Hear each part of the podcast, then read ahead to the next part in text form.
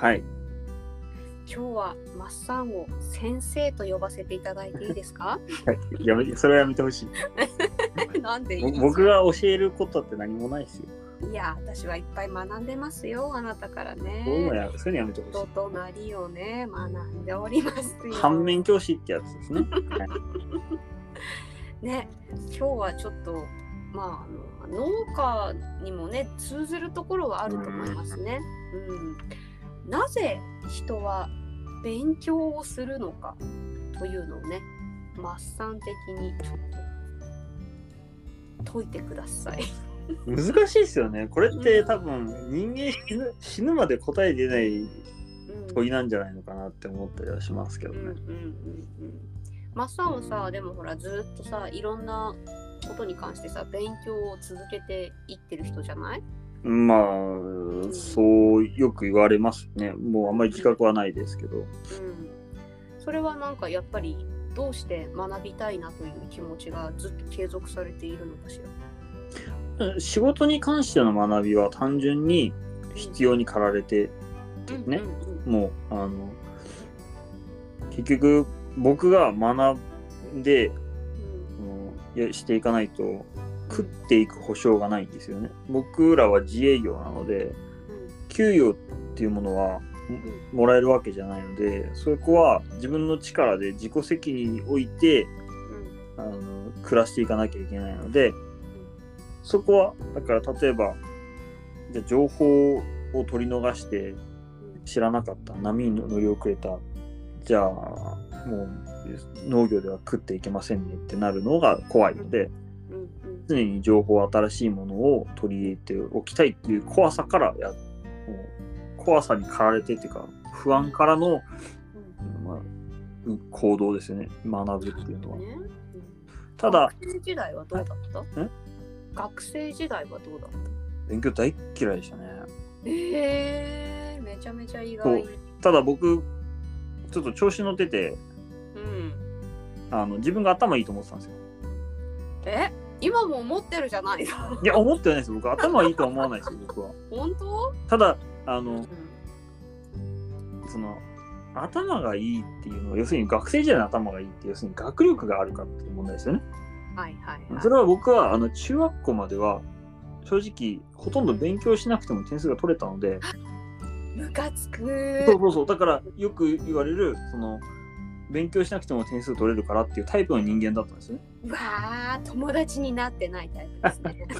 だけど だけどあの、うん要するにそれが高校へ行くと、うんやっぱり義務教育の外に出るとやっぱり授業の難易度ってめちゃくちゃ上がるんで。僕はもうそこで勉強する習慣っていうものがそのうん義務教育の間に一切つかんついてなかったのでえ僕は高校入学の時はそれこそ入試の点数とかは本当学年上から数えて何番みたいな点数だったんですー、けど卒業する時は下から何番でめちゃめちゃ意外。もう全然やっぱりその6年間じゃない9年間。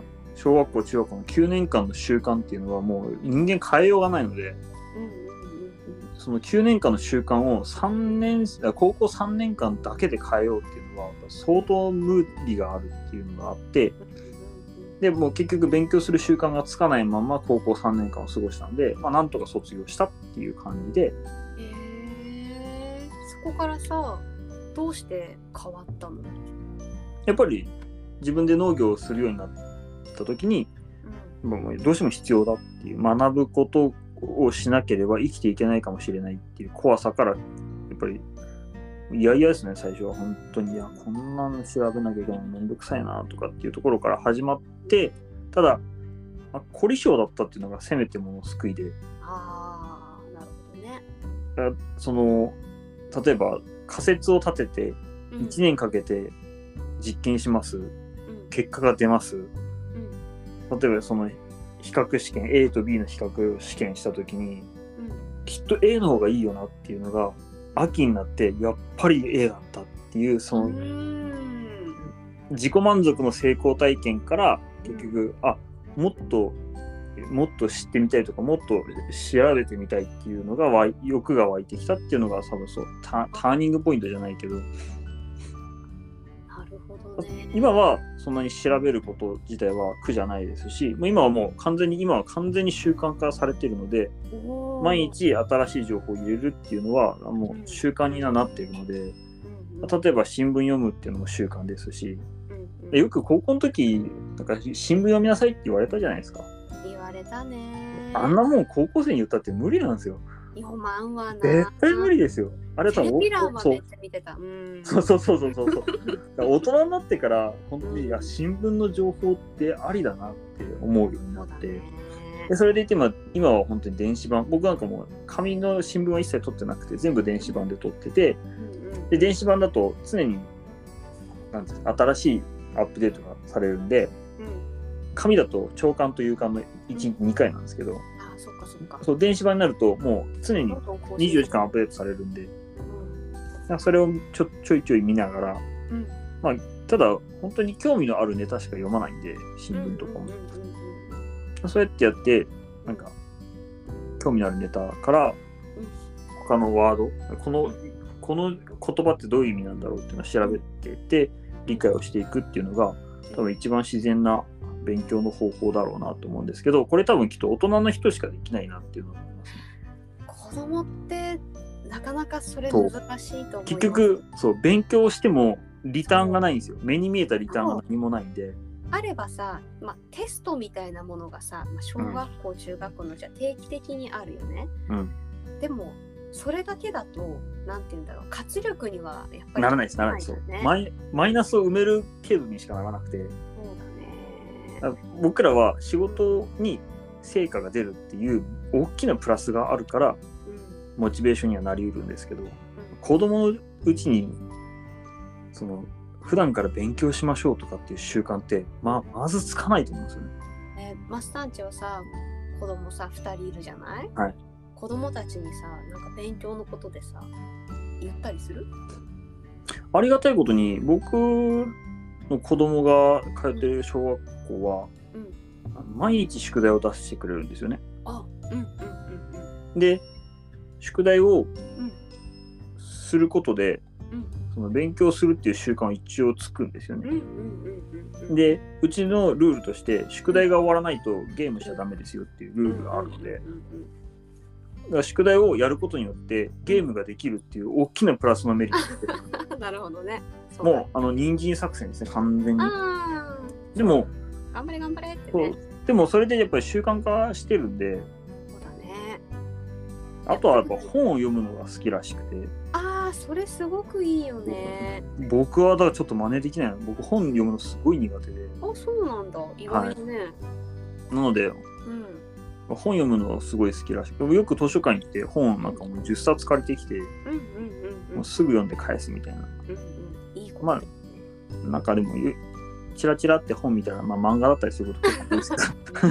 け歴史の漫画とかも楽しいよね。あそうそう。最近読んでましたね。なんか歴史の漫画とかも、うんまあ、本当に上の子はうん。もう中学年になってきたんでうん。結構そういう社会性のある漫画っていうか本当にうん。意味のある漫画を読み出していうん。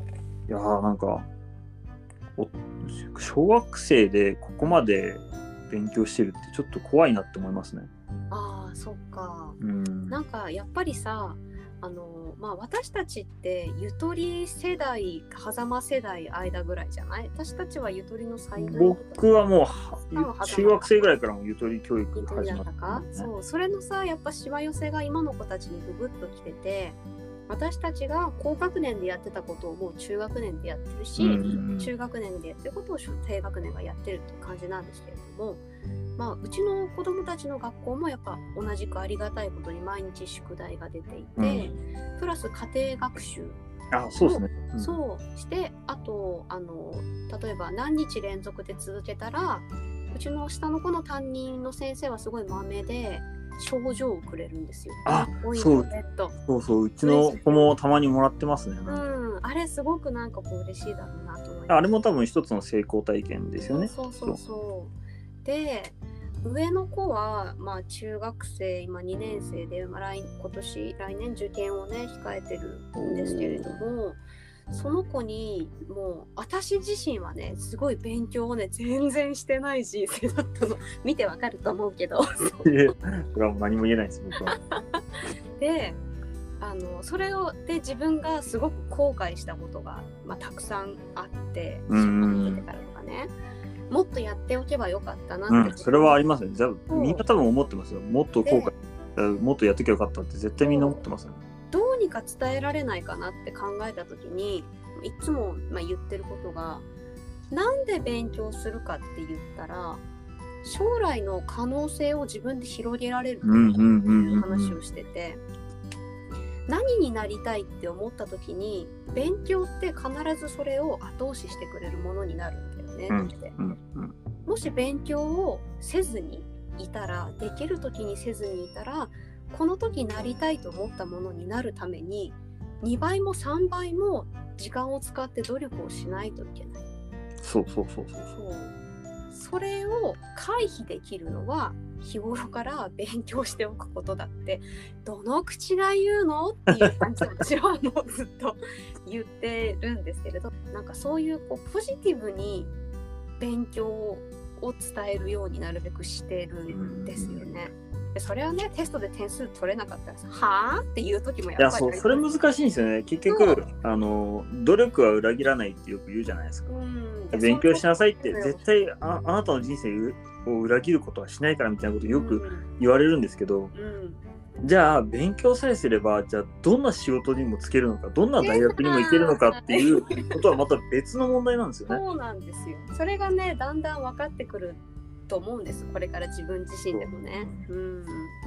で、自分に何が足りないのかとか、あとどれぐらいの努力が必要なのかっていうのは、やっぱ自分自身の判断になってくると思うので、うんうん。あとはね、まあ、応援することしかね、親たちができないじゃないですようんね。勉強をするって私あのなんて言うんだろう勉強したくないから就職したんですよ 超単純でしょ？いや、それでもある種正解なんじゃないですか？だけどね就職した後の方が勉強してる。勉強しなきゃいけない。あ、資格試験とかね。資格試験もそうだしそのただその日頃の業務を覚えるだけでも全て勉強だし、その会社会社にマニュアルがあればそれを覚えていかないとそうそうそう。仕事にならないしあとはやっぱり人間関係の付き合い方、うん。うん、こういう人にはこういうふうに言ったらきっと伝わってくれるなこの人はきっとこういうふうに今思ってるからまあお叱りの言葉をくれてるんだなっていうものをこう全部勉強でしたそっちも。いや、そうなんですよね。ねそこで社会人になって勉強しなきゃいけないっていうシーンにであ出会った時に、うん義務教育機関とか高校生の間に勉強するっていう習慣が身についていたかどうかっていうのが多分重要なんでしょうね。